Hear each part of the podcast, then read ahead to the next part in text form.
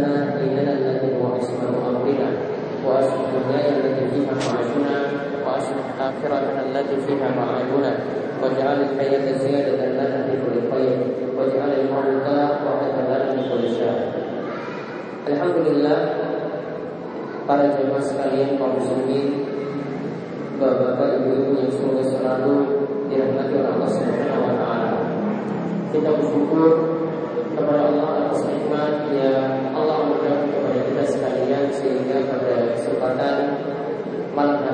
selepas sholat maghrib kita berkumpul di tempat yang mulia di salah satu rumah Allah Subhanahu wa taala yang di mana berkumpul di tempat ini dalam rangka juga menunggu waktu sholat isya. Ini termasuk dalam sabda Nabi SAW yaitu di antara tujuh golongan yang akan mendapatkan naungan yang hanya diperoleh dari Allah Subhanahu Wa Taala yaitu yang salah satunya baginda Nabi SAW itu menyebutkan warajulun qayyidun mu'alliqun bil masajid yaitu seseorang yang hatinya selalu terkait dengan masjid yaitu seseorang yang hatinya selalu terkait dengan masjid Syekh Profesor Dr. Mustafa Al-Dono ketika menjelaskan di sini beliau menerangkan bahwasanya yang dimaksud dengan orang yang hatinya selalu terkait dengan masjid di antara bentuknya dia menunggu waktu sholat yaitu dia berada antara waktu maghrib dan isya misalnya ini adalah bentuk menunggu waktu sholat maka akan termasuk dalam hadis yang disebutkan oleh Nabi Sallallahu Alaihi Wasallam tadi. Jadi dia akan mendapatkan keutamaan yang hatinya tadi tergantung selalu tergantung dengan masjid, maka dia akan mendapatkan keutamaan, mendapatkan naungan pada hari kiamat yang tidak ada naungan dan pertolongan kecuali dari pertolongan Allah Subhanahu Wa Taala saja. Kita bersyukur kepada Allah, kita bisa duduk di dalam majlis yang mulia ini, mudah-mudahan kita mendapatkan kemudahan dalam setiap urusan kita di dunia, diangkat berbagai macam kesulitan dan kita pun dimudahkan nanti dalam urusan di akhirat mendapatkan naungan Allah, mendapatkan pertolongan Allah dan juga mendapatkan syafaat yang nanti akan memudahkan urusan kita di akhirat kita. Kemudian salawat dan salam semoga tercurahkan kepada junjungan kita Nabi Muhammad Sallallahu Alaihi Wasallam kepada para sahabat, kepada para rasyidin dan juga kepada para mukmin istri-istri beliau yang tercinta dan juga setiap orang yang mengikuti jejak mereka dan kita ditugaskan pula untuk mengikuti jejak mereka yang mulia karena dari mereka kita mendapatkan contoh-contoh yang baik dalam ibadah, contoh-contoh yang baik dalam berkeyakinan yaitu berakidah dan inilah yang diberitakan oleh Nabi Muhammad Sallallahu Alaihi Wasallam. Baik pada kesempatan malam hari ini kita akan membahas tentang masalah zikir. Yang tadi telah disampaikan, moga kita tidak lari dari zikir kepada Allah Subhanahu Wa Taala. Allah Subhanahu Wa Taala berfirman, "Faskuruni askurkum, washkuruni wala takfurun." Berzikirlah kepadaku, ingatlah aku, maka aku akan mengingat kalian. Washkuruni dan bersyukurlah kepadaku, yaitu kepada Allah, maka aku juga akan membalas kebaikan yang telah kalian perbuat. Pada kalimat Fazkuruni ashkurkum Berzikirlah kepadaku maka aku akan mengingat kalian Allah akan mengingat kalian Ini menunjukkan bahwa yang namanya zikir punya keutamaan Allah Subhanahu wa taala akan senantiasa mengingat kita. Allah senantiasa memberikan pertolongan kepada kita. Tatkala kita susah, Allah memberikan pertolongan. Tatkala kita berada dalam kesulitan-kesulitan, karena kita selalu mengingat Allah, maka Allah Subhanahu wa taala akan senantiasa memberikan pertolongan kepada kita sekalian. Nabi SAW juga pernah mengatakan dalam hadis dari sahabat Ibnu Abbas radhiyallahu anhu beliau mengatakan Nabi SAW itu bersabda ta'arraf ila Allah fi rafa ya'rifuka fi syiddah Kenalilah Allah fi rafa ketika kalian dalam keadaan lapar Ya'rifka bisyiddah Maka Allah akan mengenalimu ketika engkau dalam keadaan susah. Tatkala kita dalam keadaan lapar Yaitu dalam keadaan senang, dalam keadaan waktu senggang, dalam keadaan waktu luang, dalam keadaan sehat Kita rajin berzikir kepada Allah Maka tatkala kita susah Allah akan senantiasa memberi pertolongan kepada kita Tidak seperti keadaan sebagian kita ketika susah Ya saat sakit saat akan menuju sakratul atau di antara saudara yang ada yang menderita kesulitan atau yang ada yang mungkin terlibat itu mau mengingat kepada Allah Subhanahu Wa Taala. Paling bagus kita mengingat Allah itu setiap saat tatkala susah kita ingat Allah tatkala senang pun kita juga mengingat Allah Subhanahu Wa Taala. Berarti keutamaan Zikir yang pertama Jika kita mengingat Allah Allah akan senantiasa menolong kita Keutamaan zikir yang pertama Kalau kita mengingat Allah Allah akan senantiasa menolong kita Kemudian zikir pula Ini adalah sesuatu yang dapat menghidupkan hati. Yang namanya zikir ini adalah sesuatu yang dapat menghidupkan hati. Sebagaimana orang yang lalai dari zikir Hatinya akan mati. Sebagaimana diibaratkan oleh Ibnu Taimiyah.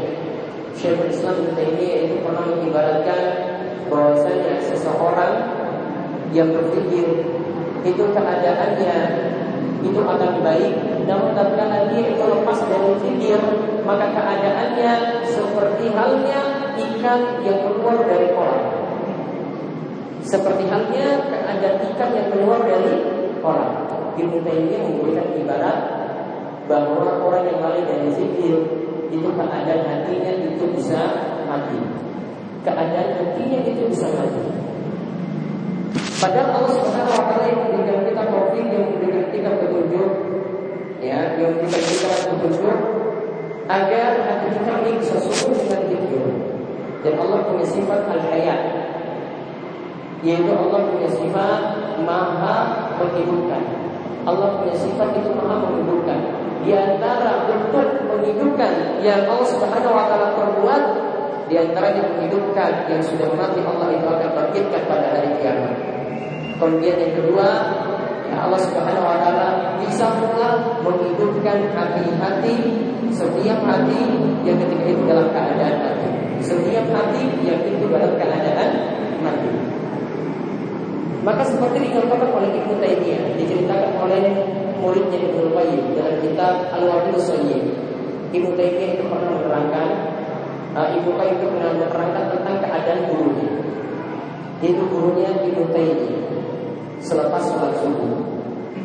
Mungkin di antara kita yang biasa ada yang lakukan ya setelah subuh mungkin tidur lagi. Jadi pura subuh kan setengah lima. Waktu masih jauh antara habis subuh dengan waktu kerja itu masih jauh, masih ada kesempatan untuk tidur. Ibu Taimiyah kebiasaannya selepas sholat subuh beliau berpikir. Selepas sholat subuh beliau berpikir membaca zikir pagi dan petang yang ada di dalam buku ini. Nanti akan saya jelaskan bagaimana kita mengamalkan zikir ini. Ya, namun kita ambil faedah dari Ibnu Taimiyah. Ditanyakan oleh murid-muridnya Ibnu Qayyim. Wahai murid, kenapa engkau setiap selesai sholat subuh kebiasaanmu itu membaca zikir? Maka ketika itu dia katakan bahwasanya seandainya aku tidak membaca zikir ini, ya aku melepaskan zikir pagi dan petang, maka keadaanku nantinya jadi malas. Keadaanku jadinya nantinya kurang semangat untuk beribadah. Ya kurang semangat untuk beribadah. Maka mungkin di antara kita sejak pagi itu sudah malas-malas karena mungkin melupakan zikir pagi. Karena melupakan zikir-zikir pagi yang Nabi Shallallahu Alaihi Wasallam itu contohkan. kebiasaan Ibnu Taimiyah mengolah hatinya itu sejak pagi hari. Makanya baginda Nabi SAW sejak pagi pun beliau punya kebiasaan seperti ini. Ada seorang budak namanya Juwairiyah. Ketika pagi hari dia ini punya kebiasaan zikir sampai matahari meninggi. Namun setelah subuh Nabi SAW sudah baca zikir beberapa zikir tertentu yang bisa mengalahkan zikir yang dilakukan oleh budak ini, budak Juwairiyah. Ketika itu Nabi SAW menemuinya, kemudian tanya, apa yang kamu lakukan? Oh lama sekali zikirnya. Ya, kemudian Nabi SAW itu beritahu, aku sendiri membaca zikir sama dengan kamu, namun zikirku ini bisa mengalahkan zikir yang kau lakukan. Apa yang zikir yang Nabi SAW itu baca? Yaitu Nabi SAW membaca Subhanallah wa bihamdi adada khalqi wa rida nafsi wa zinata arshi wa midada kalimati. Ini ada dalam bacaan tadi. Kemudian selepas sholat subuh juga Nabi SAW itu punya kebiasaan ya selepas subuh beliau langsung membaca Allahumma inni as'aluka ilman nafi'ah wa rizqan tayyiban wa amalan mutaqabbalan Allahumma inni as'aluka ilman nafi'an wa rizqan wa amalan mutaqabbala. Ya Allah, aku minta kepadamu ilmu yang bermanfaat. Wa rizqan thayyiban, rizki yang thayyib, rizki yang halal. Wa amalan mutaqabbala dan amalan yang moga-moga diterima. Tiga hal yang Nabi Shallallahu Alaihi Wasallam itu minta selepas sholat subuh. Allahumma inni as'aluka ilman nafi'a. Ya Allah, minta kepada ilmu yang bermanfaat. Wa rizqan thayyiban dan rizki yang thayyib. Wa amalan mutaqabbalan dan amalan yang moga-moga diterima. Maka kita kembali tadi pada pembahasan keutamaan zikir, berarti keutamaan zikir yang kedua Zikir itu semakin menghidupkan hati Hati yang lalai dari zikir Maka keadaannya seperti ikan yang lepas dari kolam. Ikan kalau lepas dari kolam padahal dia sangat tergantung sekali pada air Maka keadaannya itu bisa mati. Ini di antara keutamaan zikir secara umum. Nanti akan saya sebutkan ada zikir-zikir pagi dan petang ya, Yang nanti punya keutamaan-keutamaan tersendiri. Nah sekarang kita perlu memahami apa yang dimaksud dengan zikir. Ibnu Qayyim itu menyebutkan bahwasanya zikir itu ada tiga macam. Ibnu Qayyim itu menyebutkan zikir itu ada tiga macam. Zikir yang pertama dengan kita menyebut asmaul husna, nama-nama Allah yang mulia atau kita menyanjung Allah Ya, kita memuji Allah Subhanahu wa taala dengan menyebut asmaul husna atau pujian-pujian pada Allah. Seperti misalnya disebutkan dalam hadis kita membaca uh, pujian pada Allah dengan menyucikan Allah dari berbagai macam kekurangan, menetapkan sifat sempurna bagi Allah dan kita juga menetapkan Allah satu-satunya yang kita sembah. Seperti kita mengucapkan misalnya subhanallah walhamdulillah wala ilaha illallah wallahu akbar. Zikir ini di antaranya kita baca sesudah sholat. Ya, sesudah sholat kita bisa uh, amalkan zikir tadi uh, dengan beberapa cara. Itu bacaan Subhanallah, Alhamdulillah, Allahu Akbar. Bisa bentuk yang pertama membaca Subhanallah 33 kali. Lalu Alhamdulillah 33 kali. Lalu Allahu Akbar 33 kali lantas ditutup dengan la ilaha illallah wahdahu la syarikalah lahul mulku wa lahul hamdu wa huwa ala kulli syai'in qadir. Jadi 99 tadi dikenapkan dengan bacaan la ilaha illallah wahdahu la syarikalah lahul mulku wa lahul hamdu wa huwa ala kulli syai'in qadir jadi genap 100. Bisa juga bacaannya disambung. Ya satu riwayat menyebutkan bacaannya itu disambung. Subhanallah walhamdulillah wala ilaha wallahu akbar. Ada subhanallah walhamdulillah wallahu akbar dibaca 33 kali. Bisa juga dengan cara menyambut seperti itu. Dua cara tadi dibolehkan. Ya, dua cara tadi itu dibolehkan. Jadi bisa baca subhanallah walhamdulillah wallahu akbar 33 kali Dan ini dikatakan sama dengan tadi yang dilakukan secara terpisah-pisah. Nah ini bentuk zikir yang pertama dengan kita menyanjung Allah Subhanahu Wa Taala menyebut Asmaul Husna, nama-nama Allah yang mulia dan kita menyucikan Allah dari segala macam kekurangan menetapkan sifat sempurna bagi Allah. Jadi bentuk zikirnya ini sama seperti yang kita lakukan. Bentuk zikir yang kedua, Ibn Qayyim menyebutkan bentuk zikirnya adalah dengan mempelajari perintah-perintah dan larangan Allah. Dengan mempelajari perintah-perintah dan larangan Allah. Yang ini kita biasa dapatkan dalam majelis ilmu. Ketika kita mengkaji suatu hukum, ya kita mengkaji suatu hukum masalah perintah, atau kita mengkaji suatu larangan, larangan-larangan Allah, maka ini sudah bagian dari zikir. Ini sudah dihitung bagian dari zikir. Oleh karena itu para ulama menyebut majelis ilmu yang mempelajari perintah dan mempelajari larangan itu adalah bagian dari majelis zikir, majelis ahlu zikir atau majelis zikir. Yang di mana disebutkan dalam hadis misalnya Nabi SAW mengatakan bahwa sama apa fi baiti min buyutillah tidaklah suatu kaum itu berkumpul di rumah Allah. Yatluna kitab Allah Mereka membaca kitab Allah. Wa yatadarasunahu bainahum. Dan mereka saling mengkaji satu dan lain. Mengkaji kitab Allah Yaitu mengkaji Al-Quran itu ada dua bentuk Yaitu kita baca ya Dan di situ kita baca dengan aturan-aturan tajwid. Kemudian yang kedua Mempelajari Al-Quran yaitu dengan mempelajari tafsirnya biar mudah untuk dipahami. Nah, ini disebut wayatata Rasulullah bainahu. Kemudian Nabi SAW menyebutkan illa nasr alaikum sakinah. Maka ketika itu nanti akan turun kepada mereka ketenangan. Ya. Wahafat bukan mengalihkan dan akan turun mereka ketika itu.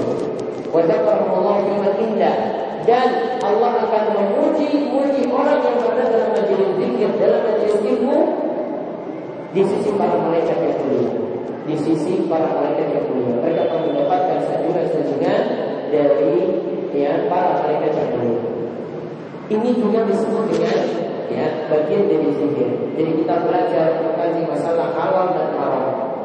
Ya, kita mengkaji masalah hukum sholat, kita mengkaji masalah hukum puasa, kita mengkaji masalah hukum zakat atau permasalahan haji. Ini adalah bagian dari kita itu. Ini bentuk zikir yang kedua. Kemudian yang ketiga, zikir yang ketiga bentuk itu adalah ya dengan mengingat nikmat-nikmat Allah. Dengan mengingat nikmat-nikmat Allah. Yaitu Allah Subhanahu wa taala katakan la syakartum la azidannakum. Jika kalian itu mau bersyukur, maka aku akan menambahkan nikmat-nikmat bagi kalian. La in syakartum la azidannakum. Jika kalian mau bersyukur, maka aku akan menambahkan nikmat-nikmat bagi kalian. Mengingat nikmat ini, ini adalah bagian dari zikir kata kedua dan faedahnya tadi orang yang banyak mengingat nikmat Allah kemudian dia syukuri maka akan terus ditambahkan nikmat-nikmat yang senang. Berarti jenis zikir itu ada berapa macam tadi? Ada berapa? Tiga. Yang pertama asmaul husna Allah. Kemudian yang kedua mempelajari hukum-hukum ya perintah dan larangan Allah. Kemudian yang ketiga dengan mengingat nikmat Allah Subhanahu wa taala. Itu bagian dari zikir dan orang yang melakukan tiga macam zikir tadi dia akan mendapatkan pahala yang berlimpah. Adapun yang kita kaji secara khusus adalah zikir yang pertama. Adapun yang kita kaji secara khusus adalah zikir yang pertama yaitu kita berzikir dengan menyebut subhanallah, kita berzikir dengan menyebut alhamdulillah, kita berzikir dengan menyebut Allahu akbar. Nah, sekarang ada aturan-aturan yang bisa dilihat di buku pada halaman-halaman awal, halaman-halaman pertama, yaitu tentang petunjuk dalam pikiran. Nah, di situ diterangkan Karena buku ini judulnya adalah zikir pagi petang. Kapan waktu dibacanya zikir pagi dan kapan waktu dibacanya zikir petang ini? Zikir pagi ya, ini para ulama katakan zikir ini dibaca mulai waktu subuh itu masuk dan berakhir ya bisa sampai waktu zawal yaitu menjelang matahari itu bergeser ke arah barat yaitu menjelang waktu zuhur. Namun waktu yang utama adalah waktu dari setelah sholat subuh atau masuk waktu subuh sampai matahari itu terbit. Nah ini waktu membaca zikir pagi. Adapun zikir petang ini para ulama punya perselisihan yang kuat untuk awal waktunya. Ada yang mengatakan dari waktu zawal di siang hari sampai matahari tenggelam. Ada juga ulama yang mengatakan dari ba'da asar setelah sholat asar atau setelah masuk asar sampai ya pada asar sampai matahari tenggelam. Dan juga ada yang mengatakan bahwasanya waktu zikir petang ini dibaca setelah matahari tenggelam yaitu saat mulai waktu maghrib sampai pertengahan malam. Walau alam pendapat yang lebih tepat dalam masalah ini adalah zikir petang dibaca selepas maghrib ya setelah matahari itu tenggelam sampai pertengahan malam. Dalil-dalilnya ada di sini kami sebutkan hadis-hadis yang membicarakan tentang masalah zikir petang disebut dengan istilah masa. Masaan ini diterangkan dalam hadis dengan istilah laila dan laila itu artinya malam. Ya maka kalau dikatakan zikir petang berarti zikir yang dibaca pada waktu malam hari setelah matahari itu tergelam. Kemudian yang ketiga, yang ketiga aturan yang perlu diperhatikan Zikir ini hendaklah dibaca dengan merenungkan kandungan yang ada di dalamnya. Jadi bagusnya membaca zikir itu juga dengan memahami arti. Bagusnya kita membaca zikir dengan memahami arti. Dikatakan oleh para ulama, di antaranya Syekh Abdul Aziz At-Tariqi. Beliau mengatakan bahwasanya yang namanya zikir itu seperti orang itu minum obat. Zikir itu seperti orang itu minum obat. Coba kalau kita minum obat, kita tidak tahu obat yang kita pakai. Mungkin sama-sama sama-sama cairan yang bentuknya mungkin kita lihat ini seperti obat tetes mata. Namun yang satu itu insol, yang satu itu kalpanax. Sama nggak bentuknya? Nah, insol dan kalpanax itu sama atau tidak? Insol obat apa? Hah? Tetes mata. Kalpanax Hah? Untuk obat panas. Ada yang pernah cerita uh, dia matanya sekarang mengalami gangguan karena temannya itu ngerjain dia seharusnya dia pakai insto ya. namun karena tidak tahu temannya itu ngerjain ganti dengan kal panas artinya kal panas yang ditetes di matanya setelah itu matanya agak sedikit gangguan karena salah dalam penggunaan obat. Ibaratnya dengan zikir itu apa? Orang yang berzikir kalau dia tahu artinya maka dia gunakan obat dengan tepat. Maka kalau zikir tidak dipahami artinya berarti bisa salah dalam memahami zikir. Dia minta ampunan, ya dia maksudnya meminta ampunan ternyata meminta rezeki. Ya dia minta agar dilunasi utang, eh ternyata permintaannya berbeda. Maka baiknya zikir itu dipahami maknanya seperti kita berdoa. Saat kita berdoa, kita ditentukan juga doa kita itu dipahami maknanya. Maka asalnya doa gunakanlah bahasa yang kita pahami. Kecuali di dalam sholat menurut mazhab syafi'i ya di dalam sholat tidak boleh digunakan doa dengan bahasa manusia yaitu bahasa selain bahasa Arab. Seandainya di dalam sholat menggunakan bahasa Arab, bahasa selain bahasa Arab, yaitu bahasa kita kita ini bahasa Indonesia, sholatnya batal.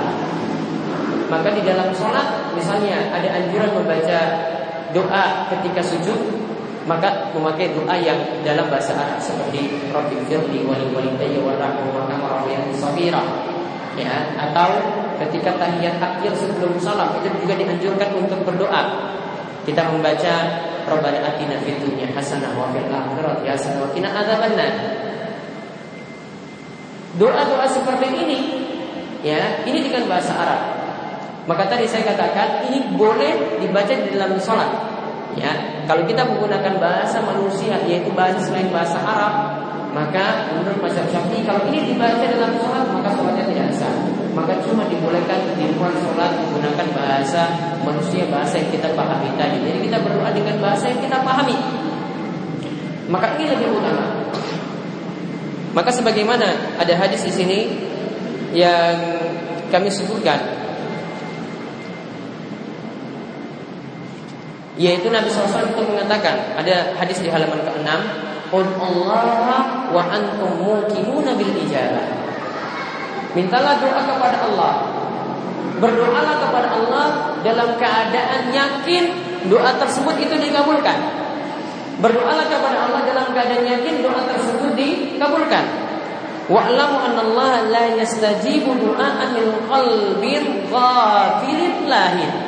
Dan Allah itu tidak mengabulkan doa dari hati yang lalai dan dari hati yang main-main. Kalau hati yang lalai itu maksudnya tidak dia pahami apa isi doanya. Dari hati yang main-main tidak serius ketika dia meminta doa. Maka cara kita berdoa yaitu berdoa dengan penuh yang keyakinan. Dalam hadis ini diajarkan tiga adab berdoa, yaitu hendaklah tatkala berdoa penuh keyakinan. Itu yang pertama. Ada berdoa yang lainnya, hendaklah berdoa memahami isi doa. Apa yang diminta itu dipahami. Kemudian yang ketiga, yang dibaca atau yang doa yang dipanjatkan tadi dalam keadaan serius dalam meminta, jangan dalam keadaan main-main. Kemudian aturan yang berikutnya lagi, yang keempat, ketika zikir yang lebih afdal itu dilakukan dalam keadaan suci. Itu suci dari hadas. Ketika kita kentut maka kita berwudu. Ya, ketika kita kentut maka kita itu berwudu. Kemudian ketika kita Uh, dalam keadaan junub maka kita mandi. Harus dalam keadaan uh, di, diperintahkan ketika kita berzikir itu dalam keadaan suci. Namun para ulama sepakat kalau orang yang berhadas seperti wanita haid tetap sah ketika dia itu berzikir. Wanita haid dia tetap dikatakan sah atau dibolehkan dalam keadaan haid dia itu berzikir. Nah ini aturan yang keempat yang lebih abdul ketika kita berzikir kita dalam keadaan suci. Nabi SAW saja ketika beliau pernah diberi ucapan salam. Nabi SAW ketika diberi ucapan salam, beliau tatkala itu belum dalam keadaan suci. Beliau ambil air wudhu dulu, kemudian baru beliau jawab ucapan salamnya tersebut. Kemudian aturan yang kelima yang paling afdol, yang paling utama adalah zikir dengan menggunakan jari jemari. Ya, karena apa? Dalam hadis disebutkan dengan jari jemari ini nanti akan menjadi saksi pada hari kiamat. Ini akan menjadi saksi bagi setiap orang yang berzikir dengan hitungan jarinya.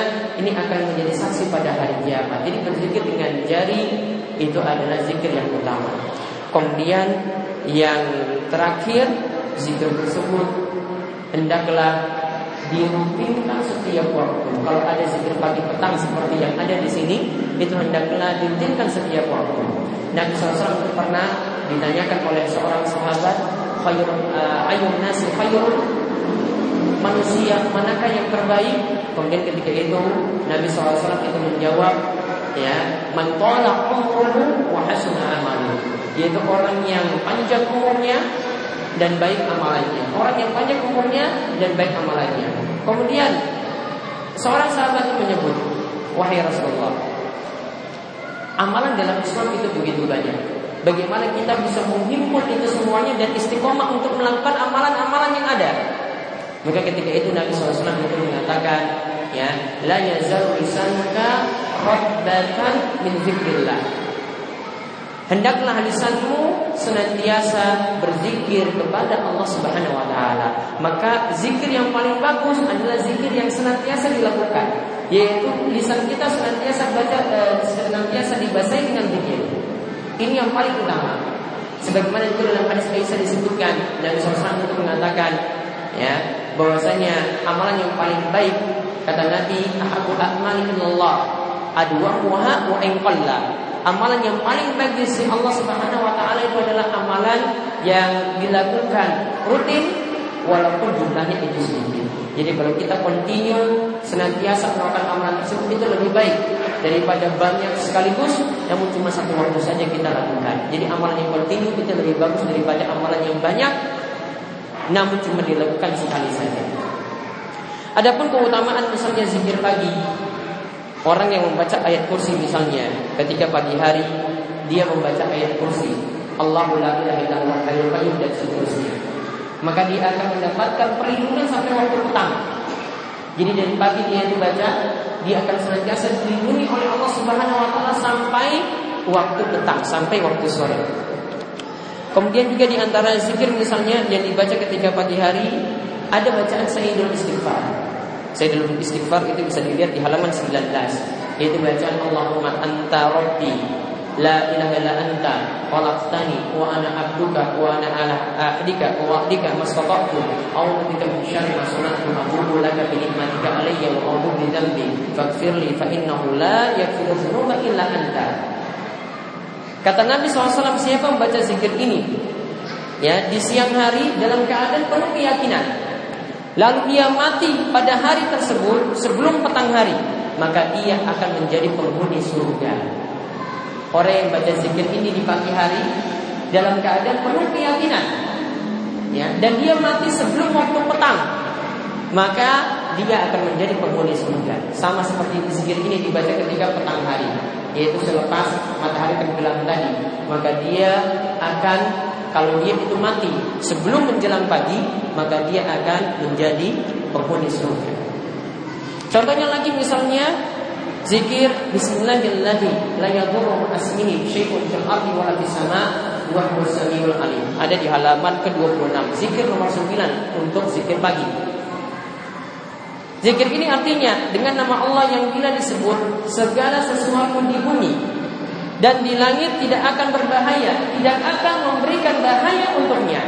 Dan Allah lah yang maha mendengar lagi maha mengetahui. Apa manfaat yang membaca zikir ini? Disebutkan dalam hadis barang siapa membaca zikir tadi Bismillahirrahmanirrahim alim maka dikatakan kalau zikir ini dibaca tiga kali di pagi dan petang hari maka tidak akan ada yang mendatangkan bahaya tiba-tiba untuknya. Jadi tidak ada bahaya yang tiba-tiba yang diberikan kepadanya kalau dia rutin membaca zikir ini. Maka zikir ini yang terakhir kami sebutkan ini, ini adalah zikir yang sangat ampuh dibandingkan dengan orang itu memakai jimat-jimat. Ya, ada yang memakai jimat tujuannya untuk melindungi dirinya. Yang boleh jadi ya, dia memakai jimat berupa gelang berupa kalung atau berupa cincin atau mungkin sekarang lagi tren apa? Batu akik. Punya keyakinan-keyakinan bahwasanya ini bisa melindungi dia dari bahaya. Seperti ini Nabi SAW tidak turunkan yang Nabi SAW turunkan bagaimana? Baca zikir tadi. Ini lebih melindungi daripada memakai jimat-jimat semacam tadi. Maka tentang jimat Nabi SAW itu mengatakan, Man ta'allaqa tamimatan faqad asyraf. Siapa yang menggantungkan jimat-jimat maka dia telah berbuat syirik. Siapa yang memakai jimat-jimat? Jimat-jimat itu ada yang sebagai penglaris, ada yang sebagai pengasih, ada yang tujuannya melindungi diri, ada yang tujuannya untuk cari jodoh. Ya, ada yang tujuannya biar dagangannya ya itu tambah laris, biar banyak banyak pengunjung yang datang. Bentuknya macam-macam. Kalau anggapannya untuk melindungi diri pakai jimat-jimat tadi, zikir ini lebih utama. Maka jangan pilih sesuatu yang dinilai syirik, padahal ada sesuatu yang banyak mendatangkan kebaikan, melindungi kita dari berbagai macam bahaya, yaitu membaca zikir semacam ini. Nah ini di antara keutamaan zikir yang ada mudah-mudahan bermanfaat.